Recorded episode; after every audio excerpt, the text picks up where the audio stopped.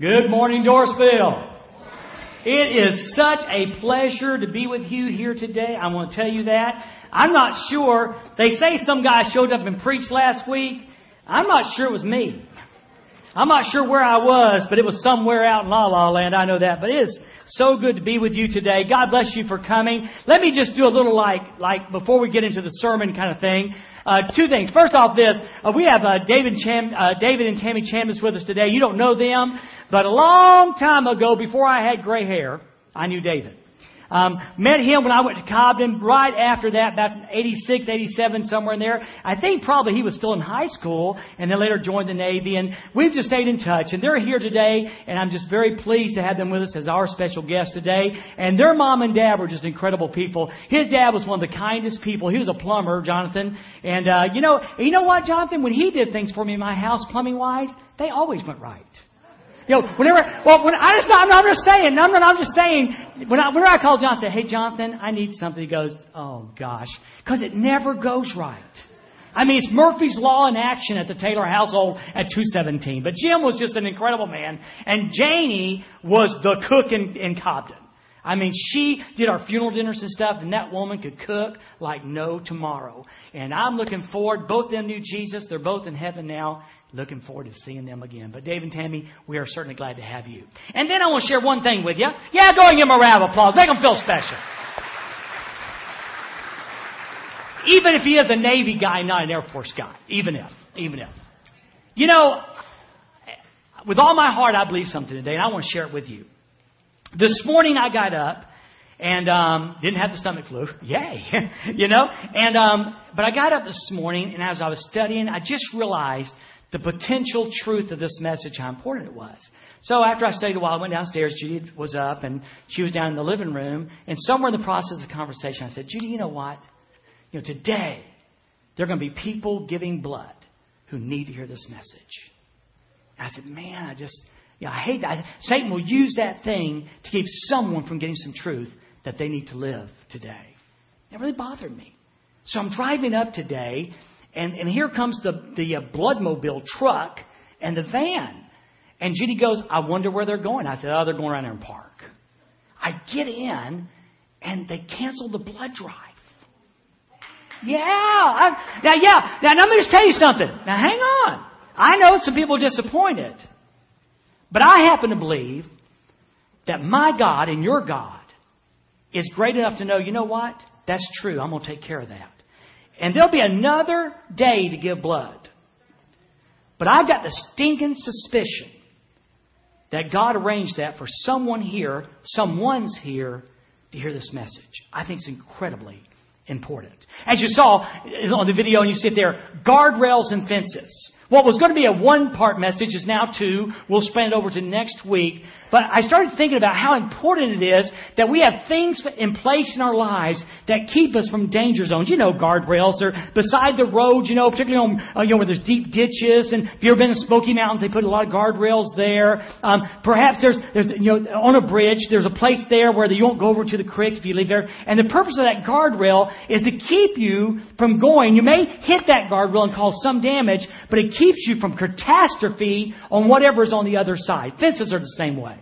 Fences are there. You know, one of the reasons you see a white fence in our yard is, is that we had grandchildren and we wanted our kids to have at least some protection away from the traffic. If you're a farmer, you put, you put uh, fences up to keep your cattle from eating your your neighbor's crop. You know, Danny Evans said, you know, fences make good neighbors. And what he means by that is, you know, if your cattle get in your neighbor's corn crop and, you know, stomp it down, he's not going to be real happy. So both guardrails and fences provide protection from things that could ultimately hurt us.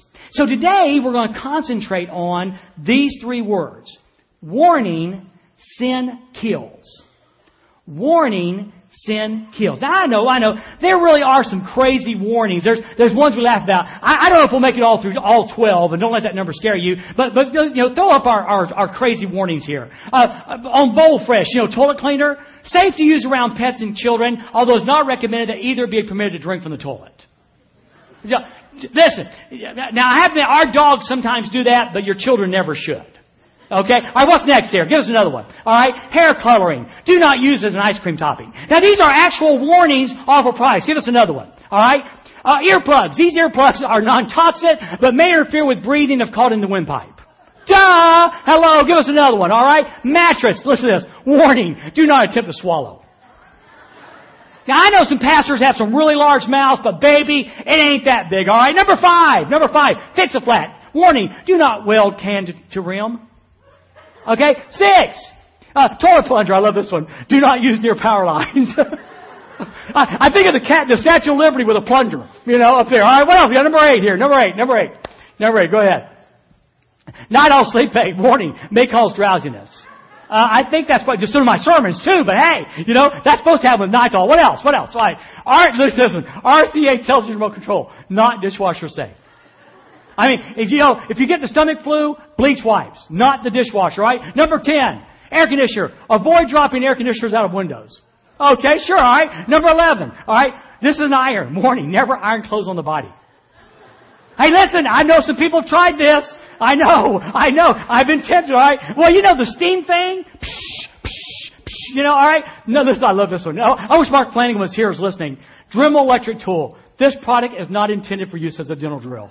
I, I even thought about that, you know, going in. You know, I'm a little bit tight sometimes, you know, and, and, and walking to, to Higgs' office and going, can you fix my cavity for me, Higgs? Here, here's my Dremel. You know, I don't think so. I don't think so. Dr. Flanagan knows, you know, if I get my teeth cleaned, I want general anesthesia. You know, I, I want all the way, okay? So, so there's some crazy warnings out there, and you laugh at those and go, those are just nuts, you know? And then, then there's warnings intended for others. Let me give you an example. As you drive over toward Galatia, there's something called the, I think it's the Raleigh curve. Okay? And you go around this curve, and on each end, if I'm not mistaken, there's a sign there. It has this arrow that points like this way, and I think it says 45 miles an hour. Now, particularly we men, but most of you ladies too, we all know that's not for us. I mean, my Grand Prix, maybe 12 years old, and it loves that curve at least 55. I even lean, just like, you know, just like a race car driver. I just lean into the curve of that puppy. That's not intended for me, but it is intended for coal trucks loaded down. We found out not too long ago, guy found a coal truck in his front yard because the driver took the curve a little bit too fast, load shifts, and over it goes. And even a Grand Prix with a little bit of black ice on the curve. We may be singing the Air Force song, Off he goes into the wild blue yonder. So some warnings are intended for others, but we need to be careful. But then, then there's some warnings that are drop dead warnings. You know, if you violate this, it's going to cost you. You're going to die. You know, the, the warnings behind these electrical stations, these, sometimes kids want to play around electrical stations with these high voltage stations. You know, when you see that, that's because, man, you're going to die. If you touch the wrong wire, it is all over but the funeral. So there's different kinds of warning. And God's Word gives us today that kind of warning.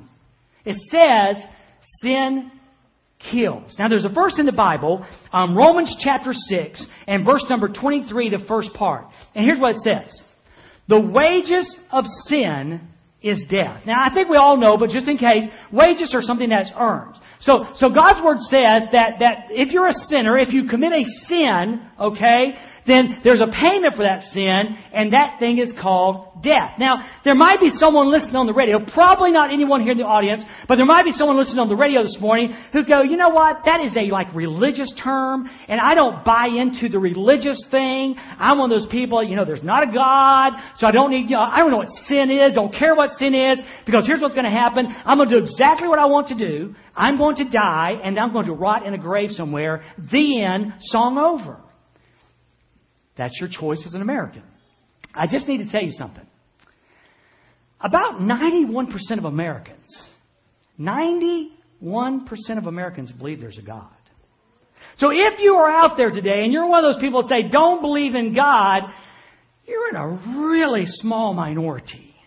And this is one time, not always, but maybe one time you might want to pick your ears up today as we talk and just consider the fact that, you know what, maybe 91% and the 9% is wrong. In fact, the Bible even says in Psalm 14, it says that the fool has said in his heart, there is no God. It's a very foolish thing, God's Word says, to say that there is no God. So we want to look at today about sin and, and what it is and how it kills. And it's hugely important for all of us. You just hang with me this morning. Now, to discuss about sin, what sin is, and to define sin, we kind of need to go back to the beginning. Now, we had a couple of parents named Adam and Eve, and God created them, okay? And, and God said, now here's the deal. All these trees and all the fruit that you see in the garden, chow down. But there's one. See that tree over there? That's the tree of the knowledge of good and evil. And I think, by the way, just the fact that God designated that tree is what made it special. It could have been that tree, that tree, or that tree. But when He said, you see, that tree, that became the tree of the knowledge of good and evil. He said, that tree, you cannot eat of it. In fact, here's the deal. If you eat of that tree, you're going to die. And you kind of know the story, what happens. But you may ask, so why did God give them a choice? Why didn't God just say, okay, you can eat of all the trees, nothing's off limits? And the answer is this. Now listen carefully. God was a creator. And there were many things. The Bible says even that creation shouts his praise and worships him. But God wanted a creation that chose to worship him. He, wanted a creature that willingly chose to worship him. And the only way that could happen was for them to have a choice to obey or not to obey. And that's the reason that the tree was given, and that's the reason the rule was given that Adam and Eve could choose to obey or not to obey. And here's what the Bible says. And the Lord God commanded the man, You are free to eat from any tree of the garden, but you must not eat from the tree of the knowledge of good and evil, for on that day you eat of it, you will certainly die. So what's sin? Now, let me, let me tell you this. Some of y'all say, well, Dwayne, I'm, I differ on my theology just a little bit. See, Dwayne, I think I do mistakes. You know, like, you know, I'm, I'm sleeping with a guy and I'm not married to him. I'm living with a person and we're not together, we're not married. Okay? Um, I, I got this little habit on the side that costs me a, you know, about $100 a pop every time I do it. And, and see, those are just mistakes I make, see? Nah. No, no, mistake is when you do your checkbook and you're off by $20. Those are mistakes. A, a sin is when we violate the character of God. God is holy and He has set a standard of holiness and whatever it looks like, whenever we violate that standard, then we sin. Now, if you wanted to go to the Word of God, and really the Word of God I understand is given to the believer, to, to people in covenant relationship with God, but one of the purposes of the law is to tell us where we're wrong. For instance, God said, Thou shalt not lie. And when you, thou shalt not lie, and you lie, then you sin against God. And these are not the only ones. God says, Thou shalt not commit adultery. You shall not sin sexually. And when you sin sexually, you sin against God. Hey, students, God's Word says you're supposed to respect your mom and your dad, and when you choose not to respect your mom and dad, that is a sin. Uh, God's Word says you shouldn't, uh, you know, bear false witness, and when you bear false witness, when you say something that's uh, untrue about someone, then that's called a sin. And it goes on and on and on. So sin is when we do something in action or attitude that violates the character of God. Now, this question. Who sins? Who sins? Well, again, we're going to get to the story in just a moment, but I'll, I'll, give you a little preview. Adam and Eve did, and, and like bad genes. Anybody got bad genes? You know, some of you guys, some of you guys can like eat Whoppers seven times a day and your cholesterol is like zero. Dwayne's not one of those. Dwayne looks at a Whopper and his cholesterol goes up 20. I mean, my dad died at 62 with heart attack. My mom at cancer was 62. I mean, you're looking at the poster child for bad genes. And that stuff was passed on from my dad and mom to me. I'm on cholesterol medicine, blood pressure medicine. I exercise pretty regularly. I really do kind of watch what I eat. But if I come off those two medicines, my genes say, no way, Jose. Blood pressure goes up and cholesterol goes up.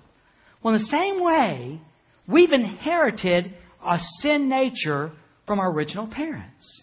And so each one of us is born with a sinful nature.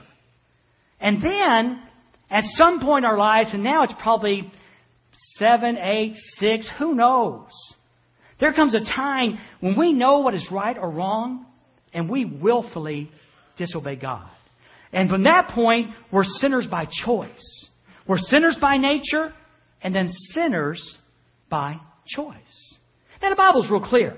It says in one of the verses we're memorizing in our uh, Romans road, in Romans 3.23, it says, all have sinned. Say all have sinned. Now, now I think all is pretty inclusive. So that means everyone, no matter who you are, has sinned. All of us have sinned. In fact, it says another way in Romans 3.10, it says that there is none righteous. No, not one. So all of us, in fact, the Bible goes on and says this, no one even seeks after God. We don't even want to be righteous. Okay? So here we are. We all then have sinned. And what's the result of sin? Death. Death. Now write this down if you're taking notes. If you take nothing home today but this, take this home. Whatever sin touches, dies. Whatever sin touches, dies. What's the result of sin? Death. God said, if you choose to disobey me and you eat from this tree, when you violate that, you're going to die. And sure enough, that's what happened. Adam and Eve were, you know, sitting in the park one day, there in the garden, and uh, you know, serpent, Satan hears a serpent, serpent slithers up and says, "Hey, how you doing?" And he said, "Doing fine, thank you. How are you? Uh, doing good." Great. He goes, um, you know, did, did, did God really say that you couldn't eat of the trees of the garden? You know, did He really say that? You know, casting doubt. And, and then you know, Eve goes, oh no, no, no, no. God said we just can eat from that tree because we that tree we're going to die. And, and the serpent goes, He is lying to you. You're not going to die. He knows that when you eat of that tree, you're going to be like him. And Eve looks at it, you know, and says, you know, it really does. Yeah, have you ever noticed when you're on a diet, food just looks better? You know, I mean, every, even turnip greens look good. You know, even, even, even, you know, like, like beets look good. So she looked at it and said, yeah, that is an incredible piece of fruit. And it's appeasing to the eye. So she eats. And then gives it to Dodo over here. And Dodo, named Adam, he eats too. And then at that point, sin came into the world. At that point, they died. They became eternally, hopelessly, helplessly separated from God. Nothing they could do could restore that relationship. Here's what it says in the Word of God. Romans, uh, Revelation 20, 14 through 15. Death and hell were thrown into the lake of fire. This is the second death, the lake of fire. So it was passed on, the sin nature was, and every one of us are born spiritually dead. And unless something happens, we will die a spiritual death. And that means being eternally separated from God forever and ever and ever and ever. And by the way, another amazing number, Jesse, is this. About 78, 79% of Americans believe in heaven. About 46% believe in hell. Everybody wants to go to heaven. Nobody wants to go to hell. But the truth is this, there is a God out there. And we have sin. And the wages of sin is death. And because we've chosen sin and are born sinners, we are separated from God. And all the church you can do and all the baptism you can do and the good works you can do, nothing can change that. And you say, well, Dwayne, I'm just not that bad. I mean, I mean, I may slip up every once in a while, but I'm one of the good guys. Well, here, let, let me help you. In the rest of that verse, in verse 15 in Revelation 20, and anyone, say anyone. See, anyone's another word for everyone. Anyone not found written in the book of life was thrown into the lake of fire. See, hell's not about being bad and heaven good. I tell the folks at Judgment House, if heaven was about being good, no one would be there. Because everybody sinned. Heaven is about forgiving people. You say, if you're counting on going to heaven because you're moral, you're just not that moral. If you're heaven, you know, if you're counting on heaven because you're good, you're not that good. If you're, if you're counting on re- religion to get you there, you're not that religious. Because of sin. And hell's not about being bad. Hell's about unforgiven sin. Hell is about rejecting Jesus Christ. Hell is about not having your name written in the book. That's it. See, people say, well, how could a loving God send people to hell? Excuse me, He sends no one to hell. In your rejection of Jesus Christ, you send yourself to hell. It was sin introduced by man that spoiled the world, and God did. God could have said, "Forget it, you're on your own," but He didn't. He made a way.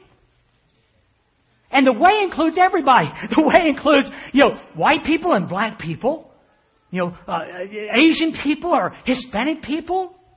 The, the way includes people who are like dirt, dirt poor and people who are filthy rich. It includes people that say, I have gone so far, there is no way that God would ever even like me, much less love me.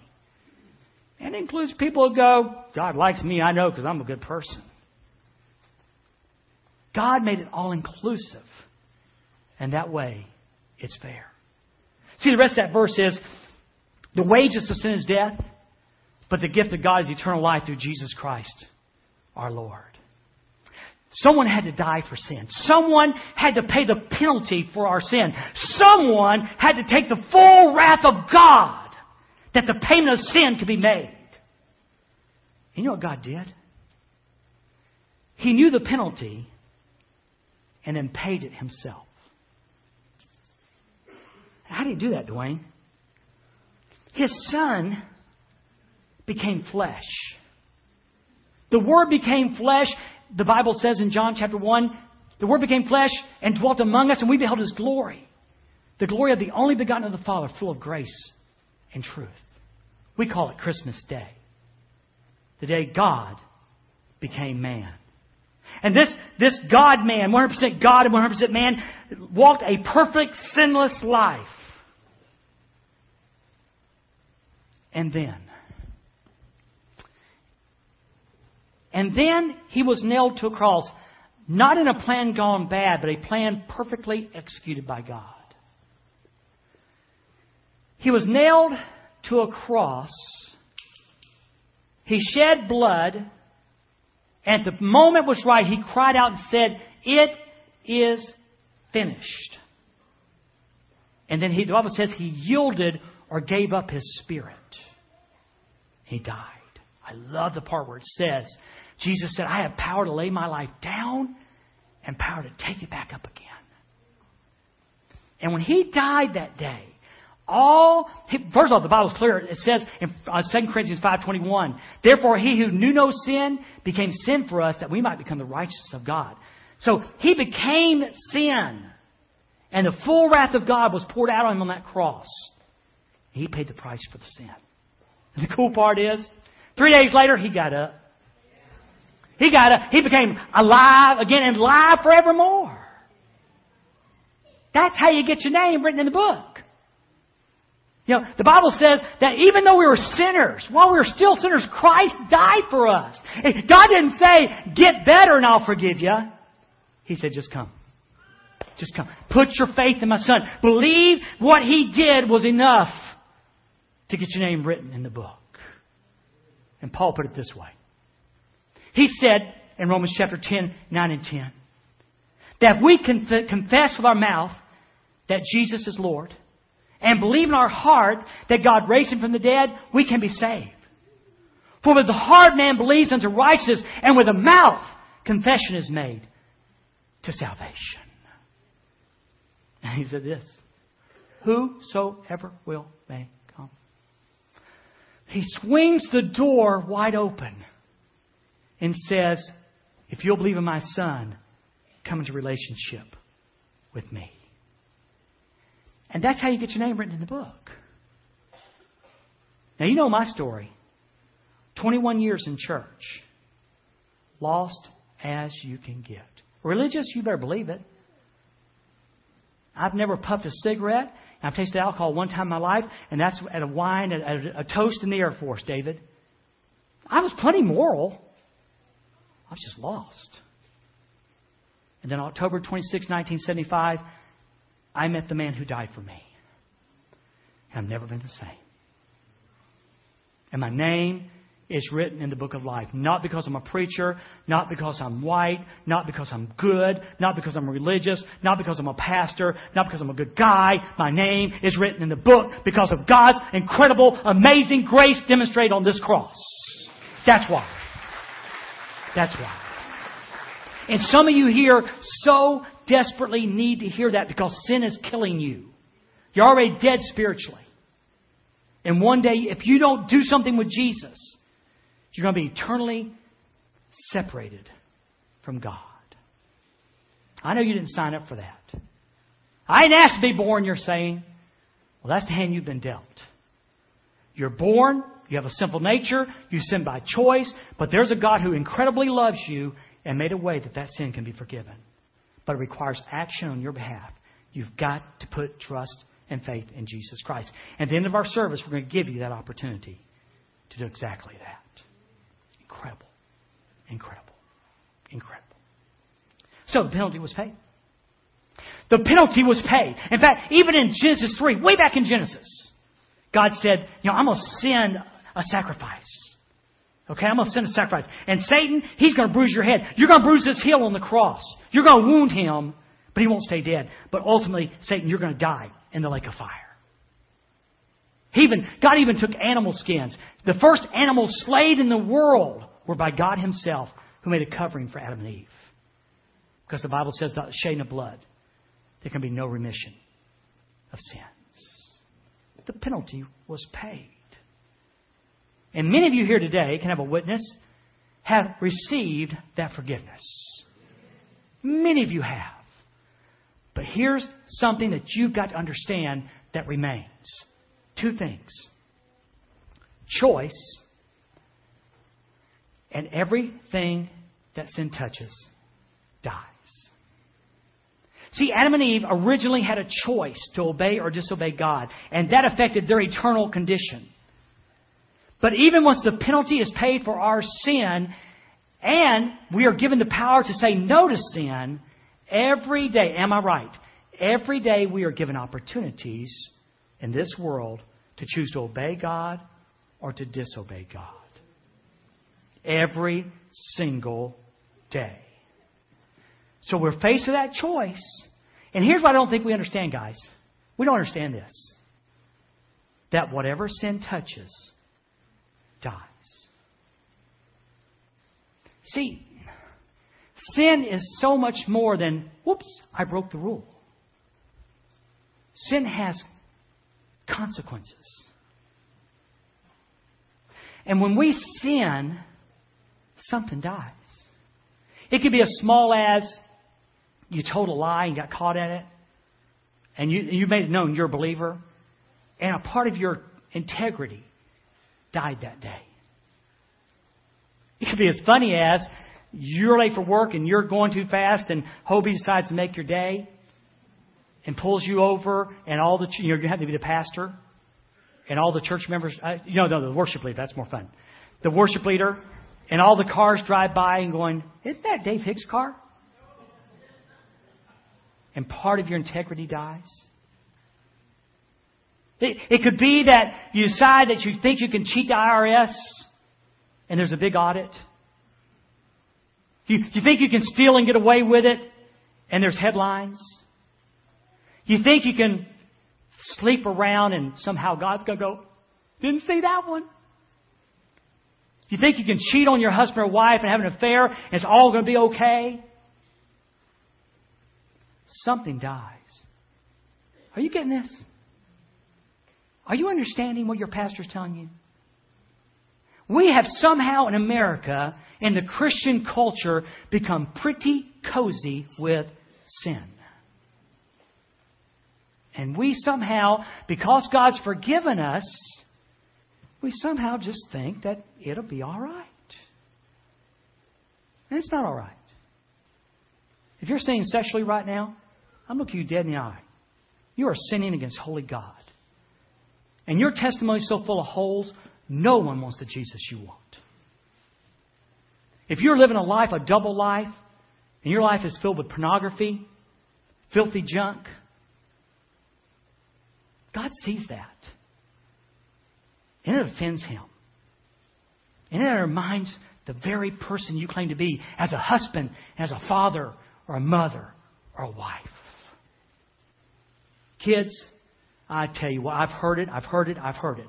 On church on Sunday, let's praise Jesus. On Friday night, drunk out of their brains. And our excuse is all the students do it. I got an email or I talked to somebody on Facebook this week. She's talking about how Christians make other people cry, and turns out her daughter was being made fun of at school by Christian girls. Gosh.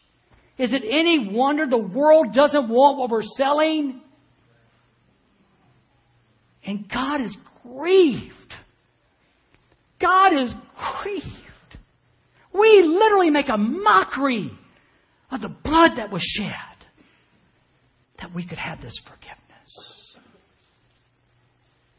How does it happen? Now I'm going by the sermon sheet, and that's why I'm not using a lot with the references. But listen to James chapter 1. Each person is tempted when he is drawn away and enticed. So, so James is saying, so how does this happen? How does the temptation develop into something more? All right? Each person is tempted when he is drawn away and enticed by his own evil desires. So what happens is we see something and it looks enticing. Now, I will say this and you can disagree with me, but and that's okay. But can we just be honest for a moment? There's pleasure in sin. There's pleasure. In fact, the Bible says in the book of Hebrews, talking about Moses, how Moses turned away from this, that sin has pleasure for a season. Sin has pleasure for a season. Oh, come on. Come on. Come on. You've got something on somebody no one else has got. Come on. There's a certain pleasure in getting on the phone and saying, Hey, have you heard? You're the first one to get the spread, uh, spread the, the juicy morsel. Come on. Come on. You know someone did something. They're one of those people I just talked about. You know, drugs, sex, alcohol, whatever it is. And you've got the rock. And it's just some pleasure in saying, I may be a sinner, but I'm not guilty of that one. Let's chuck rocks. Come on. Come on. We know Can, can we be honest? You to know why there's a pandemic of sexual sin in America? You know why that the divorce rate's half of what it is? I mean, same thing as it is in the world. You don't know why there's so many affairs and sexual sin, while some of you can sit here week after week with sexual sin in your life and it doesn't bug you? Because you say, hey, come on. It's the world we live in. And it's pleasurable. She wants me. He wants me. It's pleasurable. There's a certain pleasure in sin. And that's what James is saying. We are, we are enticed by our own evil desires. You want to say, well, if, if Hollywood wouldn't produce that stuff, I wouldn't go see it. I don't see a gun to your head. If they wouldn't sell those nasty DVDs, I wouldn't buy them. I don't see a gun to your head. If she hadn't come on to me, I wouldn't have said, come on. I don't see a gun to your head. Yeah, but if they hadn't done that, I wouldn't have judged them. I don't see a gun to your head. No, truth is, we sin because there's pleasure in it. Then, James says in verse 15, after desire has conceived, it gives birth to sin. So we are have this desire in us. We're not happy in our marriage. We're not happy in our relationship with God. We're needing to feel better about ourselves. So we give in to that desire and we sin. We don't make a mistake. We sin. And then what James says? Then sin, when it was fully grown, gives forth to what? Death. Sin kills everything it touches integrity, character, testimony, marriages. Everywhere you look, sin is killing things. What are we going to do with that? What are we going to do with that? See,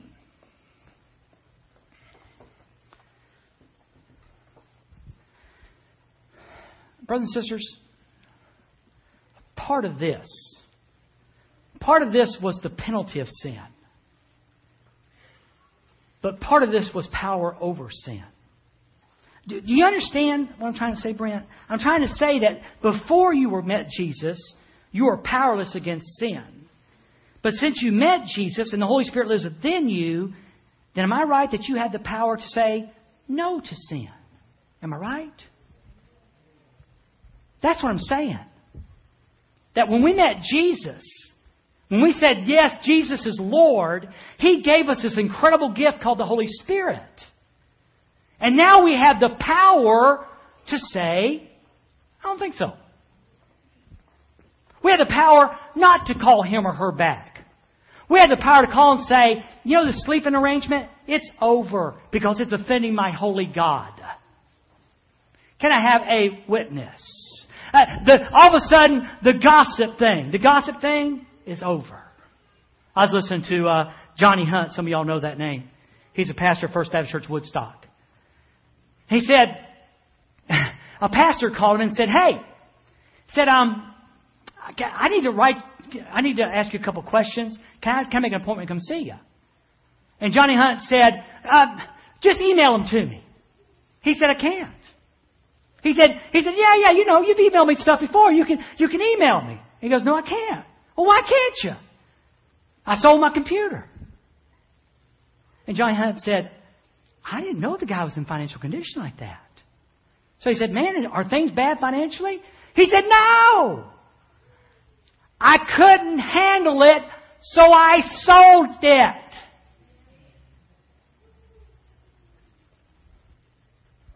Now, somewhere along the line, and I don't know what the problem was with the computer, whether he's just addicted to surfing the net or was in some junk he didn't need to be in, but the bottom line is that pastor reached a point where he said, enough, and he made the choice to say no! And Church of Dorrisville and First Baptist and, and Bankston Ford and the Methodist Church downtown, God's holy people, it's time to say no! No! Uh, you know, guys, this, why is it in 2012 this is weird preaching? Why is it that some of y'all are saying, boy, he still got that flu? We like, he was a lot nicer last week when he's half sick. you know why? Because our society's in the tank. And, and again, you're going, should I tell you that we're going to get more of this next week? Forget I said that. We're going to do some real practical things next week. But because society's in the tank, then we as Christians have accepted society's mores, social law. And as long as society, society says it's okay for you to live together, so it's supposed to be okay with God. Since when is God controlled by society? Jesus Christ is the same yesterday, today, and forever. God said, listen, just in case you're sitting there with pretty smug going, that's right, preacher, let them people have it. Okay, don't forget I'm talking about gossipers too. Don't forget I'm talking about rock chuckers too. Don't forget I'm talking about Pharisees too. Don't forget I'm talking about hypocrites too. We just need to say no. Nancy, uh, Nancy or Pat Nixon, I think it was, said, just say no. And never has been more true for the believers. So this is a launching point for next week's message. How can we say no? As believers, how can we say no? Now,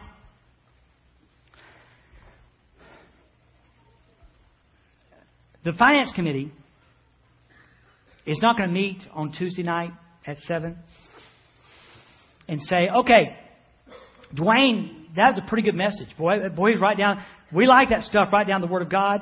Let's give him a 10% pay raise. I'm not preaching this to make the finance committee happy. I'm not preaching this to make the deacons happy.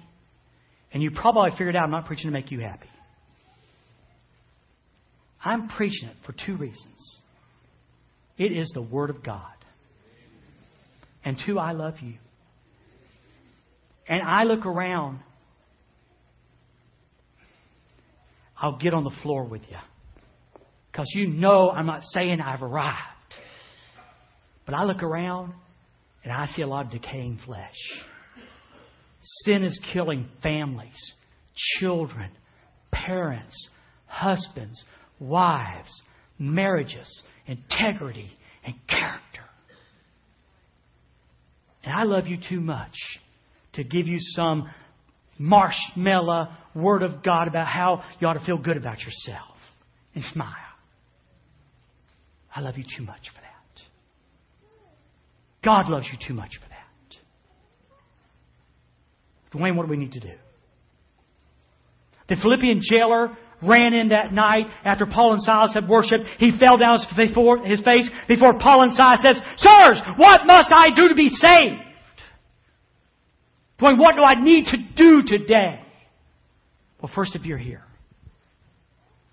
and you understand that the wages of sin is death and you are separated from God because there's never been a moment in time when you know you made Jesus Christ the Lord of your life, you believed He died, you believe He died for you, He accepted and paid the penalty for your sin, and that you invite Him into your life. Actually, you, your life became His. And in, in doing that, you said, Jesus, I choose to follow you. I choose to follow you. If you've never done that, today is your day. Today is your day. I'm not offering you religion. I'm not. I will not offer you the Baptist religion. I will not offer you any religion. I will offer you a relationship with a living God through His Son, Jesus Christ. And I'm telling you, it's worth it all. Brother Brent, we stand down here, and I want to give you the opportunity. I'll have everyone bow their heads. You're going to be watching, I'm going to be watching, and God's going to be watching. And I want you to come down and take Brent by the hand and say, Brent, I want a relationship with God through Jesus Christ. Can you help me? And we have some friends who can do that today. And you'll walk out here, no matter what you've done, forgiven of your sin. And in relationship with Holy God, with the hope of heaven and help to walk in this world. Dwayne, what else do you want us to do? If you're here today, and as I've been talking, the Holy Spirit's been speaking to your heart. In fact, you might be mad. That's a sign there's something. You need to ask yourself, am I going to continue to just say yes, or am I'm going to say no? I love a story I heard one time about a Pat, uh, Patrick, I can't remember his last name, I'm sorry, was pastoring, preaching a pastor at a, men's conference. And he said, Some of you men here are having affairs right now on your wife. You need to get up right now and go to that payphone and call your wife. I'm sorry, call your girlfriend and say, It's over. He said one of the biggest truckers he ever saw stood up. He just knew it was over. And the man turned and went to the phone, followed by hundreds at a men's conference. Today, you need to say no. However, that you want to do that is when you and God. You may want to come here and pray. You might want to pray there. And it could be as, I almost said as small. But there's no such as small sin or big sin. It's sin with bigger consequences. if you've got a trouble with your gossiping tongue, if you've got trouble with your judgmental spirit, if you've got trouble with porn, alcohol, drugs, there may be somebody I've missed making mad today. If you've got a problem with what you eat, your body is the temple of God, and you are slowly killing your body, that's sin. Did I say that in a Baptist church? I mean, our drug of choice is fried chicken. You say, God, it's time for me to address this because it's sin. It's offending you and it's hurting me. Today, it ends. Would you bow your heads right there? Father, in the precious and holy name of Jesus Christ, I come to you.